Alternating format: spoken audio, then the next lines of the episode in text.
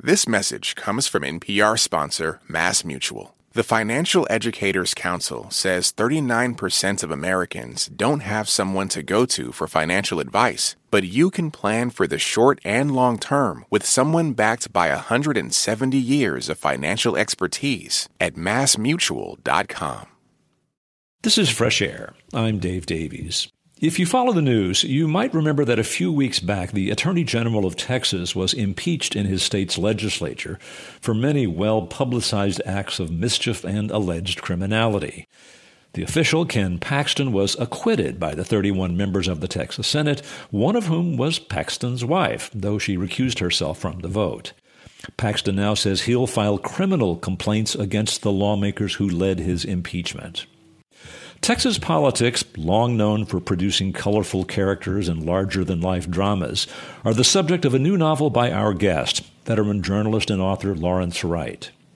Wright is probably best known for his Pulitzer Prize winning book, The Looming Tower, about the rise of Al Qaeda, which was also a Hulu series, and Going Clear, his book about Scientology, which became an Emmy winning documentary that aired on HBO.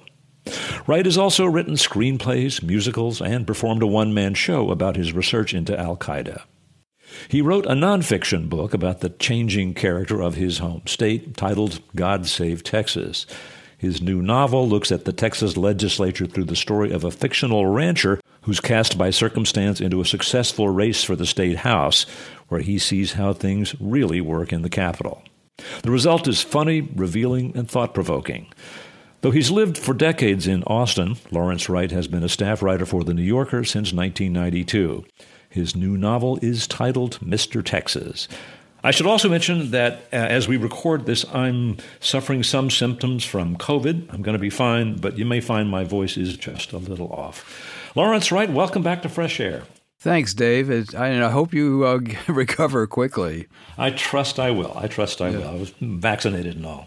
You know, this book, apart from being a fun read, which it is, uh, raises a question why should people across the country care about what happens in Texas politics?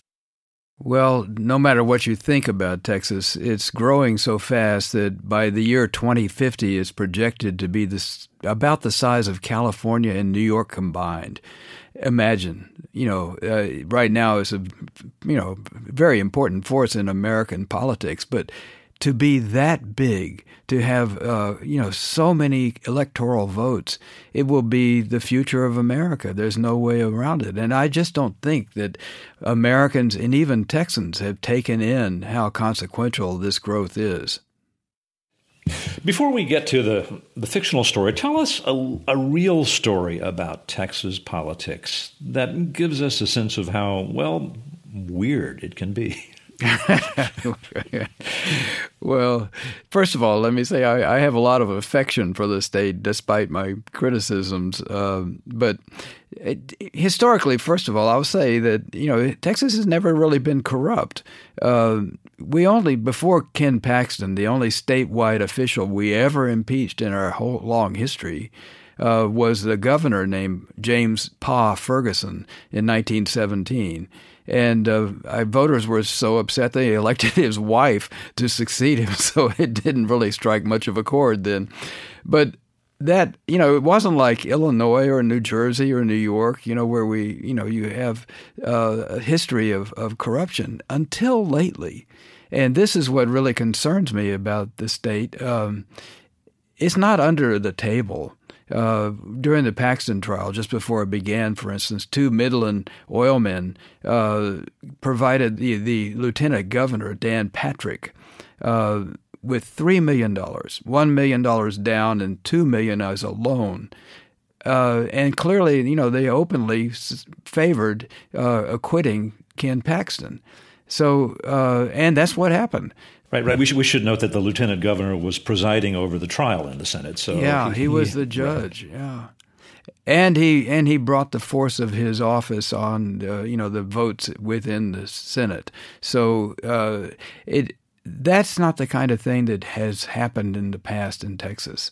Uh, we've had some, you know, weird scandals like uh, Bo Pilgrim, this chicken magnate, once uh, decades ago, walked out on the floor of the state senate and passed out ten thousand dollar checks to his supporters. Uh, but that's, you know, it's uncommon uh, to have the the kind of corruption that we're seeing right now. You know, the voice that I hear as I read this book is that of a colorful Texas storyteller. Let me let me give you an example. I mean, there, you, there's a scene where you're where a lobbyist is talking to a new member of the legislature. All I ask is that you open your door to me, he said in a voice that poured honey on a biscuit. Over 10,000 bills will come up this season. My clients care for only a few. Most of the rest nobody gives a country crap about. Was it a conscious decision for you to write like one of these characters? oh, well, I love the way Texans talk. The vocabulary, the the jargon, you know, it's it's very juicy. And as a writer, it was fun uh, to be able to pick up on the language, and uh, it's a it's the language gives you a window on the kind of soul of the state. You know, it's uh, you know the, there's a playfulness about the language, uh, which you know as a writer I'd be a fool to turn away from because this is so much fun uh, to to put those words in the mouths of people who resemble people who really do exist. Was there a particular politician or journalist or lobbyist or operative that you talked to a lot that helped inspire some of the, the writing here?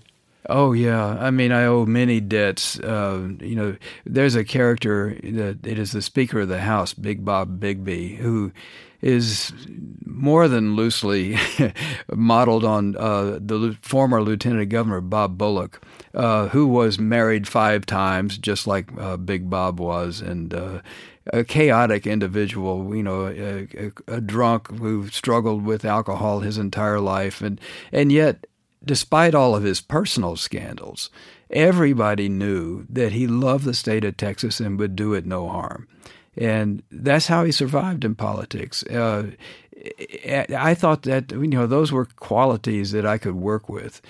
And, you know, there's a, a journalist that, you know, harkens back a bit maybe to Molly Ivins, um, who was able to kind of stride the, the divide between journalism and politics uh, in a way that few people in, in Texas have ever succeeded in doing. So there are lots of different characters have gone into the mix, but you could think of them as ingredients that were poured into this dish. The other thing that's interesting about this book is that it was something like, I don't know, two decades in the making and wasn't always a book. You want to just run down this journey for us in brief? Yeah, this, this book has a long tail. Um, it started as a movie script uh, and uh, never got made. And I had a reading of it, and the director said, "Why don't you do it as a play?" And then his next words out of his mouth were, "We've already rented the theater." so the presumption was pretty uh, impressive. And I said, "Well, when do we produce it?" And he said, four months." So uh, four months, I you know I had written the the play and we cast it and rehearsed it. We had two productions in Austin. And a Broadway producer came down, Margo Lion, one of the titans of Broadway, and uh, she had done Angels in America and uh, Hairspray, and she said it should be a musical. and so I started writing music with my pal Marcia Ball, one of the revered R&B players in in Austin, and uh, and then Margot changed her mind and said it should be a television series. So I sold a pilot to HBO and then HBO fired my executive and dumped all of his projects. So I had nothing. and and I I asked my agent during the pandemic, I've got to do something with this. What do you suggest? And he said, podcast. so I, Marcia and I and my son Gordon started uh, writing songs again for the podcast. But you know, podcasts are meant to be inexpensive, and uh, we had a cast of like 15 and need a full band. So it was like we built a ship in the basement and we couldn't get it up the steps. then finally it occurred to me that actually I am a book writer. so I decided I would write it as a novel. And I know it sounds weird and extravagant to have gone through all these iterations, but all of that helped me in the construction of the novel. Having seen it from so many different perspectives, uh, it came off really rapidly, and I had a lot of joy uh, in the writing of it. So let's let's uh, talk a bit about the story here. Uh, it's centered around a struggling rancher who gets drawn into politics. He'd never even voted before. T- tell us about this guy, Sonny Lamb, as in lamb to the slaughter. yeah. Uh, in defense, I will have to say that lamb is a common name out in West Texas, and so, but it does suit the um, the the mood for bringing our character on stage. Uh, Sonny is a like a lot of you know ranchers out in West Texas. He's facing ruin because of the drought. It's been crippling in Texas, and he's selling off his herd. and In general, he feels like he doesn't count for anything, and he wants to make a mark in the world. At that point, uh, a lobbyist appeared, L.D. Sparks, and there's a the representative from District 74 uh, has just passed away, and LD is looking for someone to replace him who he can count on, a pet vote. And um, it happens that he sees a, a, television clip in which Sonny rescues a, a little girl from a burning barn and then goes back in and saves the horse. And it's a perfect piece of political uh, footage, and it, LD knows what he can do with it. So he convinces Sonny uh, he should run for office, and LD promises he can get him elected. Uh, of course, the assumption on the part of the lobbyist is that this guy is going to do my bidding, and uh, that turns out to be an error. uh, the architecture of the the novel is the struggle uh, between this idealist from West Texas and the cynic who really controls the Texas House of Representatives. You know, I'm interested in the part of Texas that this is set in. I mean, the ranch where Sonny Lamb has toiled for so long with his wife Lola. Um, Texas is a geographically diverse state, and this is a part of the state I have great affection for. You, you want to just talk a little bit about it? Oh yeah, well let's start with the fact that it's big. I mean, it's uh, everybody knows Texas is big, but this one House district that Sonny Lamb represents, District 74, is larger than Connecticut. Uh, you know, low population. Uh, it's arid, dry, but majestic uh, in its way. Uh, you know, it it actually has uh, you know a lot of. It's sort of a uh, high desert. Uh, you know, there are mountains, and uh, it's still it's very very dry, especially during this drought. And it's you know, you drive through West Texas, you see a lot of abandoned towns. Uh, some were once big oil towns. Then you know they've all dried up it's it's different from East Texas in that way, which is you know still kind of you know well populated and affluent, but West Texas has had a real struggle, and the, the drought is bringing that section of the state to its knees. So that's what Sonny is coping with. The loss of everything that he values in his home uh, because of the drought, and yet he determines that there's a solution, which is an aquifer underfoot. Uh, a vast aquifer that is salty, and that's the reason it's not used for irrigation. But he hits on the idea that a desalination plant would be the salvation of the West Texas way of life. The lobbyist who recruits this rancher to run for the legislature, L.D. Sparks, is, it turns out, a really powerful guy in the state capitol. And this is interesting because you think of lobbyists, I mean, the, the term comes from you know, representatives of industry or whatever that hang out in the lobby and try and catch members because, you know, they're supplicants. They're not the people who are running things. But in some respects, this particular lobbyist is one of them is more powerful than most of the elected officials. Is that common? I and how does that happen? Well, I know a lot of lobbyists. I have to say, uh, you can't live in Austin very long without you know knowing and making friends with lobbyists because they're a very friendly group of people you know, lobbyists are not just the people that stand in the lobby and, and grab people by the elbow. Uh, a lot of times they write the bills. They you know they do the work of the legislator uh, to bring bills forward. A lot of times, you know, you imagine somebody like Sonny Lamb coming into the legislature. He's never read a bill, much less written one, and and, and so the lobbyist will uh, help him uh, write out a bill that will get through the committee and will help him know who to go to on the committee to talk to, how to how to politic your bill to the floor. And uh, of course, the lobbyist is doing this for the bills that he wants to get passed. And so you get a massive amount of help when you're doing something the lobbyist wants. The other thing is that when you when you get to the legislature before the, the, the first day of the opening of the legislature, lobbyists will line up uh, to give you money. Uh, and there are, you know, there's a different offices or clubs where uh, uh, members of the legislature will sit and receive a line of, you know, a couple of hundred uh, lobbyists coming to put checks in their pocket. And this is all legal. it's it's it's but it, you know they they want uh, the member to open their door to them. That's the language that they will use, and it's not a guarantee of a vote, but uh, it's thought to be poor sportsmanship if you're taking uh, money from people who are on different sides of a of a of an issue. Uh, you know, if you've already made up your mind about school vouchers, for instance, then you shouldn't be taking money from the public schools. You know, this this was a scene in the book which one of many scenes where I would read and say, "Is this real?" I mean, I think you know Texas politics can be so outsized that it probably is hard to parody in some ways, right? I mean, just the stories themselves are so wild.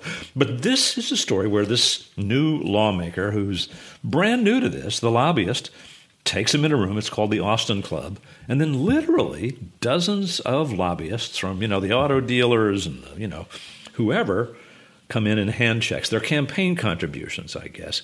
And his reaction, the lawmaker's reaction, is this legal? And, and it is because it's reported. But wow, is, is this common? Do you think in other legislatures?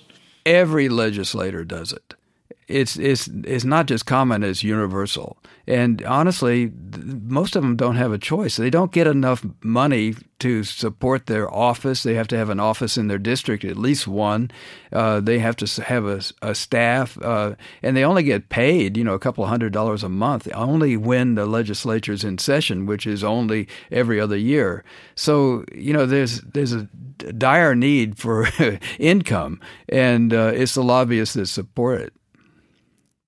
You know, you write in the book that many of the legislatures in the capital, you say, actually believe that climate change is a problem and that we need reasonable gun laws, you know, and immigration reform, but none of them can say so or vote that way. Is, is, do you find that to be true in, in among lawmakers at the Capitol?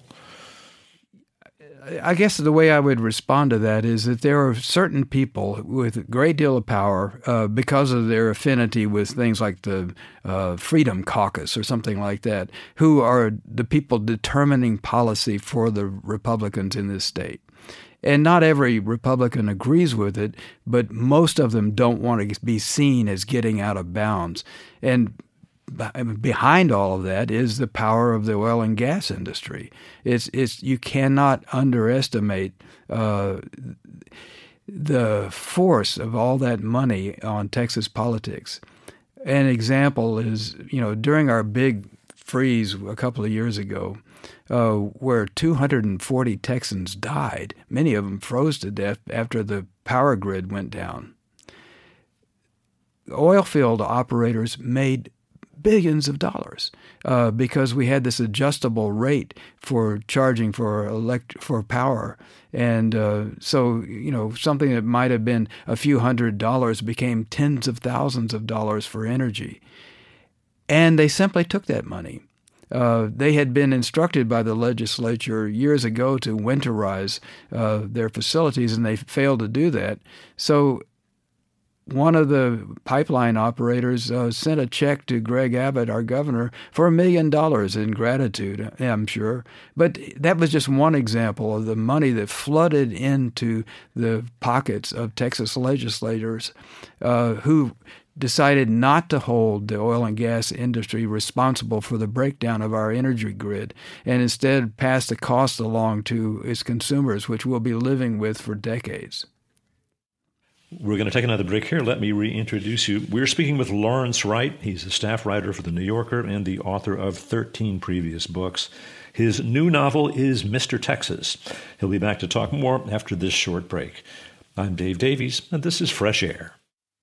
This message comes from NPR sponsor Redfin. Redfin updates their listings every two minutes and gives personalized recommendations based on the homes that you like so you can find the home that's just right for you. You can favorite homes, share listings with others, and even schedule tours with a local Redfin agent all in the app. When you're ready to buy, an experienced local Redfin agent can guide you through the whole process, and they know how to help you win the right home at the right price. So download the Redfin app to get started today. This message comes from NPR sponsor Stearns and Foster. To Stearns and Foster, your comfort is their everything. So they've made a mattress that's irresistible inside and out. Every Stearns and Foster mattress is handcrafted. Every stitch, every layer uses the finest materials, like indulgent memory foam and ultra-conforming IntelliCoils for the coziness you want with the support you need. Timeless quality for your most comfortable sleep. Stearns and Foster, what comfort should be. More at stearnsandfoster.com. This message comes from NPR sponsor BritBox, helping people discover a world of British TV, including new original drama Time, starring Jodie Whittaker, Tamara Lawrence, and Bella Ramsey, streaming at BritBox.com/npr. Support for this podcast comes from the Neubauer Family Foundation, supporting WHYY's Fresh Air and its commitment to sharing ideas and encouraging meaningful conversation. I'm Fresh Air's Ann Marie Baldonado back with a reminder about our latest Fresh Air Plus bonus episode, available just for our Fresh Air Plus supporters. So I found it just very, very useful to not be a journalist. I mean, journalists drop into a situation, ask a question, people sort of tighten up. Whereas if you sit down with people and just say, hey, what makes you happy? What's your life like? What do you like to eat? More often than not, they will tell you extraordinary things, many of which have nothing to do with food. The latest producer postcard revisits our 2016 interview with the late chef and author Anthony Bourdain. You can hear more for yourself by joining Fresh Air Plus at plus.npr.org. We're speaking with Lawrence Wright. He's a staff writer for The New Yorker and the author of many books, including The Looming Tower about the rise of Al Qaeda and Going Clear about Scientology. His latest is a novel about the colorful world of Texas politics, his home state. It's a funny, satirical look at the state legislature through the eyes of a struggling rancher who's plucked from obscurity by a political operative to take a seat in the state house. The book is called Mr. Texas. You know, we talked about how Texas politics can be hard to parody, and one of the most remarkable things that you describe is what's called budget night in the legislature. It's the 90th day of the session, which, as I, I gather, the Constitution requires that all the budget bills must be enacted. And so you have all of these members, and the fate of their special causes or projects will be decided in crafting the budget, and they may or may not get funding. Their funding might be go to somebody else, and so it's a hectic a time. And, and, this is the way you describe it. On the afternoon before budget night, members and staffers begin to wander the hallways, searching out the margarita machines in various offices. By midnight, the level is such that few could legally drive. If they were too drunk to stand, state troopers would escort them out. And the night was just getting started. You also note that five hour energy shots were available, some of which uh, members downed once an hour. Really? this really happened? Oh, yeah. And, and, uh, in order to try to keep uh, the legislators cogent, uh, they turned the air conditioner down to you know I don't know it's frigid in there, and uh, members have learned to wear long underwear or carry blankets into the house.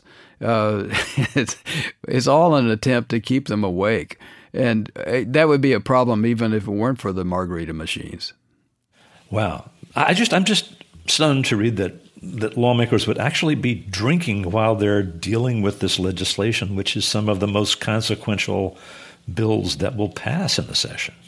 I guess if you're not doing anything but but but casting a vote as you are instructed, it doesn't yeah. matter if you're inebriated. But boy, hard to believe. Yeah, and and also you know things can get volatile uh, because the truth comes out on budget night, uh, which lots and lots of bills that may have passed don't get funded, and uh, people start uh, making trades or sabotaging another lawmaker's bill uh, in order to get money for his, and and it can get really rough.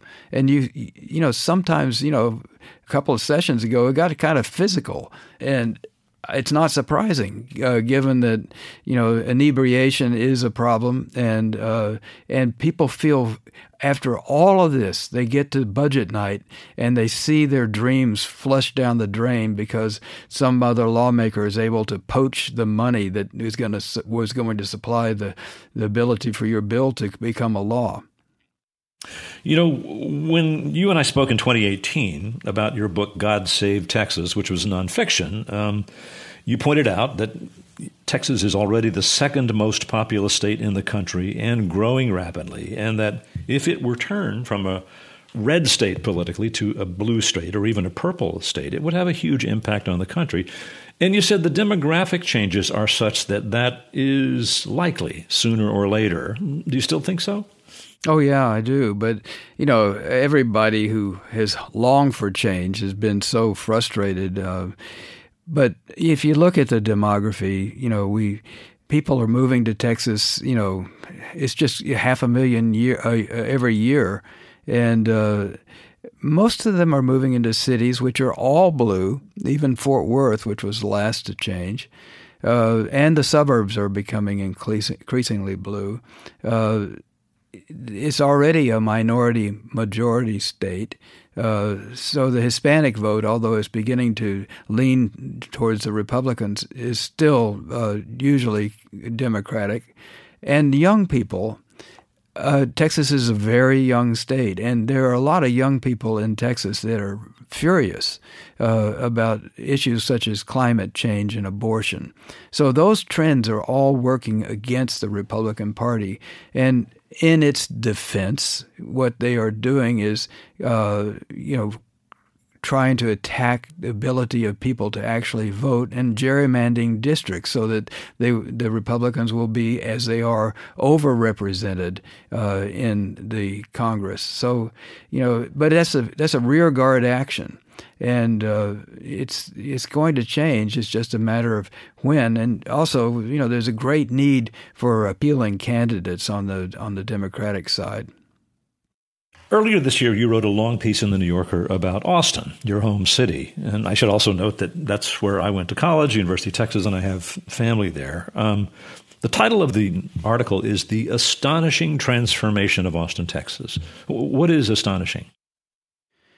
Well, first of all, when you drive around Austin, if you haven't been in a neighborhood for the last couple of months, uh, it's you know it's totally changed. Uh, this is every place in Austin, and it's you know I was my wife and I uh, got to spend a night in a hotel downtown uh, several months ago, and uh, we opened the blinds and we looked out the window and we didn't recognize a single thing.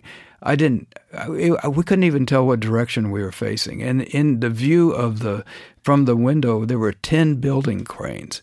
So there's this sense of this town that we moved to in 1980 has been buried by another town.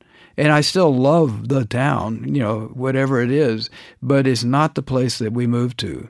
And it's you know, it's alienating in some ways and exciting in others. I, you know, Austin has just become uh, the tenth largest city in America, and that means four of the top ten most populous cities uh, in America are in Texas, and so it's you know the most urban state in America. We are speaking with Lawrence Wright. He's a staff writer for The New Yorker. His new novel is called Mr. Texas. We'll continue our conversation in just a moment. This is Fresh Air. This message comes from NPR sponsor CarMax. CarMax is putting peace of mind back in car shopping by putting you in the driver's seat to find a ride that's right for you. Because CarMax believes you shouldn't just settle for a car, you should love your car. That's why every car they sell has CarMax certified quality, so you can be sure with upfront pricing that's the same for every customer. Don't settle, find love at first drive. Start shopping now at CarMax.com. CarMax, the way car buying should be. On NPR's Throughline, we cannot function for 24 hours without cobalt because it's in our smartphone, our tablet, our laptop. And as a consequence, the lives of the people living in that part of the Congo descended into just a catastrophe. Find NPR's Throughline wherever you get your podcasts. From your car radio to your smart speaker, NPR meets you where you are in a lot of different ways. Now we're in your pocket. Download the NPR app today.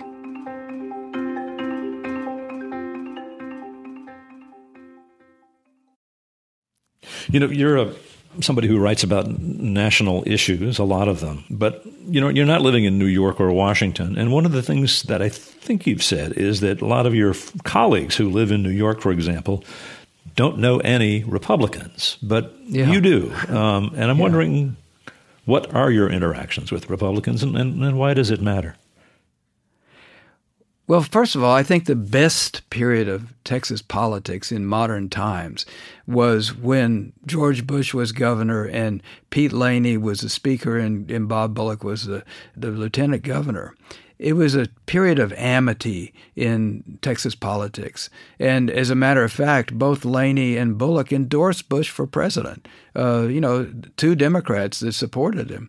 That was a period of time I look back with, you know, with fondness and also a great sense of regret that we can't get back to that. I would describe myself as a centrist. Uh, I don't feel committed to the politics of either the Democratic or the Republican Party. I'm my my goal is you know pragmatism and compassion. You know those are the and uh, unfortunately that right now Texas has neither in its leadership. But there are a lot of Republican friends that I have that feel exactly the same way. They feel homeless. They don't have a party that they, you know they they have been deserted by their party, and uh, I think that it's not just a Texas thing, but it's a very pronounced feeling in Texas the alienation and the war within the GOP, uh, which played out in the Paxton trial very clearly. You know, is something that I think is spreading nationally, and uh, it's leaving a lot of disaffected Republicans in its wake. You know, you write that you and your wife moved to Austin in 1980, and your wife in particular decided this is this is where she wants to put down roots. She's not leaving. And the one thing I wonder is, how can you stand the summers now? I mean, I, I was there for five days in early September. The high every day was over 100 degrees. it was hellish this year. I you know I don't know how how it's going to affect the state if if next year is like this one. You know, one wants to think it's exceptional, and we've had you know hot years before that, and then moderated, but nothing. No hist- in all our history, we've never had a summer like that, and I think it's going to have political consequences. Uh, one time I had lunch with Ted Cruz, and you know we were sort of hashing out our differences, and uh, and I brought up, you know, Ted, climate change. Are you serious? And and he said, well, Larry, you know that there are satellites in space that haven't detected a, a change in Earth's temperature in 70 years. And I said, well. Ted, there are thermometers on Earth that have done a pretty good job of detecting it. Uh, we're in a difficult spot in Texas in that oil and gas is still the king. And yet, Texas, as much as any state in the nation, is suffering the consequence of human caused climate change. So that's the paradox. And we have to get ahead of it because, once again, Texas is leading this, the nation. The good side of it is, you know, just alongside the oil and gas industry, uh, we have you know more wind power than any other state. Uh, we're increasing our solar power. So you know Texas has done a good job, even though they don't. You know, the political leaders don't talk about it, uh, providing alternative energy. And we need to go further down that road. You know, as as a native Texan myself, I sometimes encounter people, particularly you know politically progressive folks, who just hate Texas. I mean, you know, you you lead the world in executions. You know, you wouldn't take the Medicaid expansion. You know, you have a miserly social social service network. When you hear these things, how do you react? What do you say? Well, I feel the same way about you know the, those things that you cite. I think are awful. You know what Texas needs is more pragmatism and compassion, and those are the very things that it lacks in the current governance. On the other hand, you know, Texas has done a better job than any other state in providing jobs, which is you know absolutely essential, and I think that's something to be really proud of. I can't help but say that you know we have to take a step away from the the culture wars that we're waging now, which are not only non-productive, they're incredibly divisive. You know, a state has really two obligations. One is to create opportunities, and in in that I would say you know making it possible for businesses to work, making sure the justice system works, making sure our children are educated. You know these are all ways of creating opportunity. But the other thing that a state or, or a city, any political entity is supposed to do is to create community. And that's where Texas is falling down. And it's not just Texas, it's happening all over the country. But Texas sets an example that is very contagious, and, and I think it's, it's, it causes Texas is responsible for a lot of that, and it accounts for the reason people hate Texas so much. In a way, they don't hate Wisconsin or Michigan or places where you have also, you know, radical elements, you know, raging out of control. But Texas stands for all that disunity. And uh, and so we have to shoulder the responsibility of uh, the kind of culture that we've been creating. You know, you know, when I think about some of your work, I mean, you know, you wrote a lot about Al Qaeda, um, this deeply researched book about the, the road to 9 11, and then this book about Scientology. And th- these were both cases of a lot of people in, you know, in a belief system that radicalized them in a certain way or, or led to extreme views and gave them power to influence others. Do you see any parallel between that kind of mindset and what you see in the legislature in Texas? I guess when you phrase it that way, what occurs to me is the gun culture. Texas, you know, especially uh, our political figures, they are so giddy about guns. They celebrate it. You know, Ted Cruz putting bacon around the barrel of an AR 15 and cooking, you know, his Texas breakfast. Oh, uh, you know, Greg Abbott holding news conferences at a, a, shooting range. And every time we have a mass shooting, you know, there's, you know, this residue of grief that constantly comes up. And yet, we can't there's this belief in the second amendment that there's a sense that it's under attack whereas it's triumphant. Anybody can buy a gun now. Uh, and and it doesn't matter your mental state uh, and and the number of killings in Texas is, as, as is true everywhere is on the rise.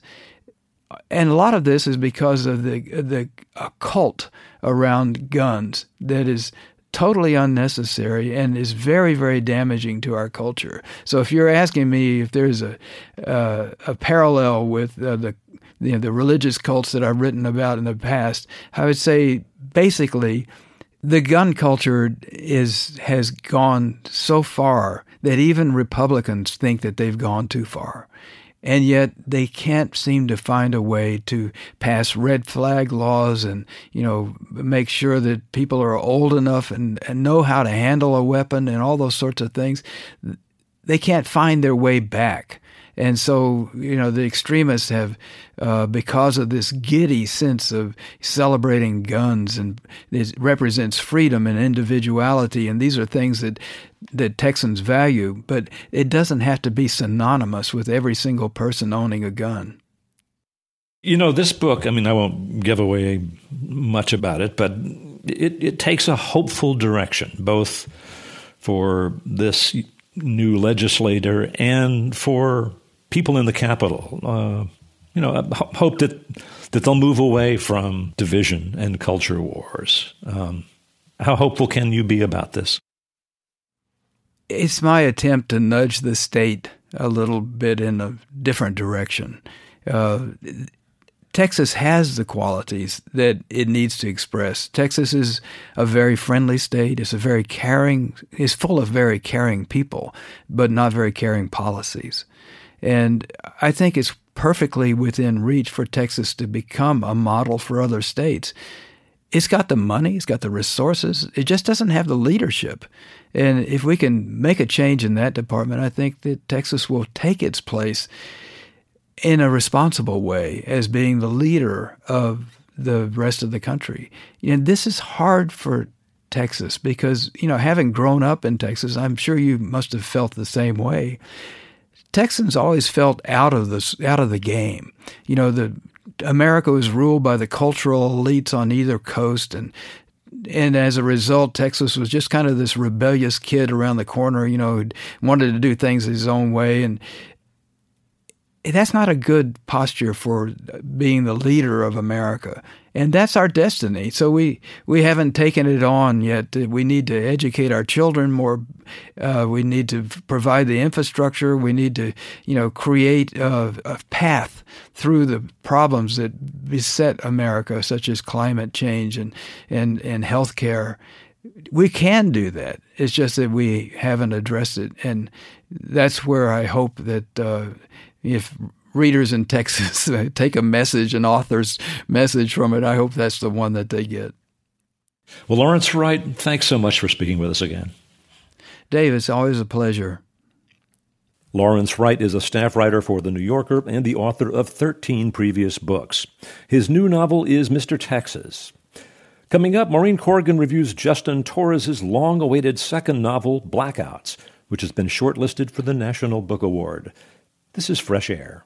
With NPR Plus, there's more to hear, like extended interviews with some of the experts we talk to at Planet Money and The Indicator. It's a mistake for economists to only think about economic efficiency when considering policies because you'll actually wind up with a worse outcome. And with NPR Plus, you help keep NPR going. Learn more at plus.npr.org.